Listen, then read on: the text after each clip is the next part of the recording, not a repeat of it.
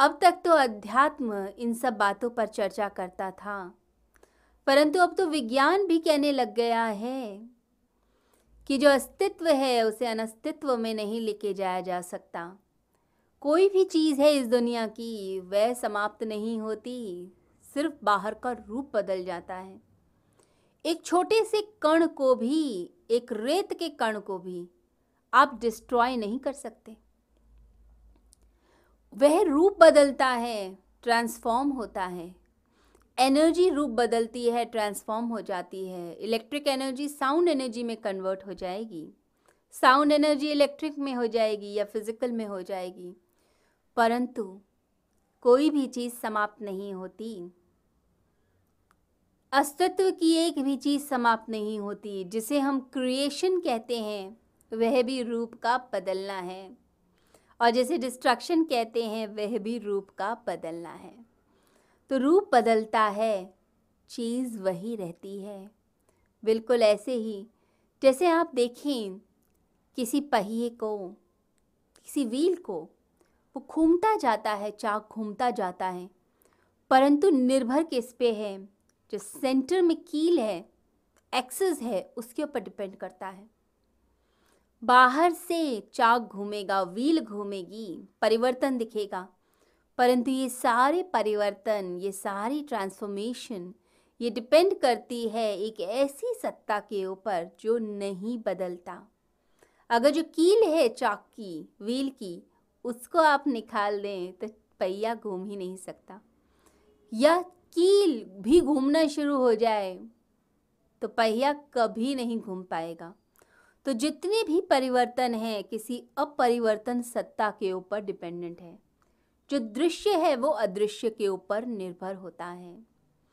तो यहाँ भगवान श्री कृष्ण भी यही बात समझाते हैं कि अर्जुन तो रूप की बात करता है, बाहर की फ़िज़िकल बॉडी की फ़िज़िकल लेयर की बात करता है।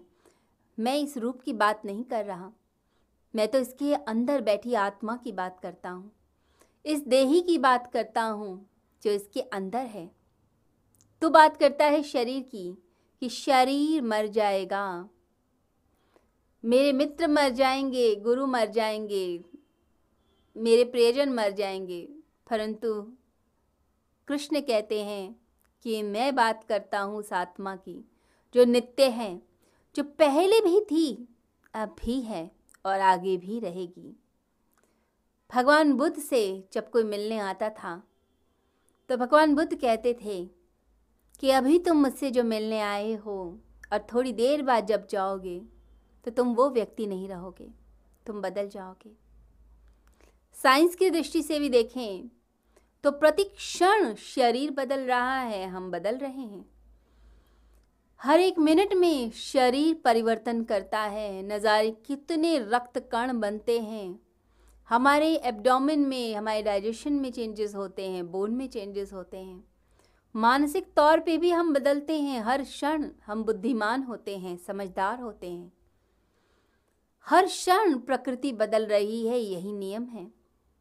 यदि आप चाँद सितारों को देखें तो वह भी वहाँ नहीं है जहाँ हमें दिखते हैं।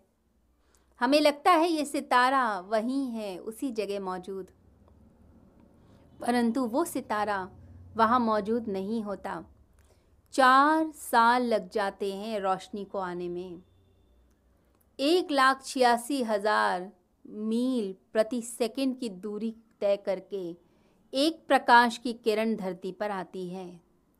तो सूर्य से किरण को आने में इतना समय लग जाता है। तो जो तारे हैं, जो सबसे निकटतम तारा है, उसको भी चार साल लग जाते हैं उसकी रोशनी को आने में। अब चार साल में जो तारे की पोजीशन है, वो चेंज हो जाती है। हर रोज़ तारे की भी जगह चेंज होती है। वो एक जगह पे नहीं है।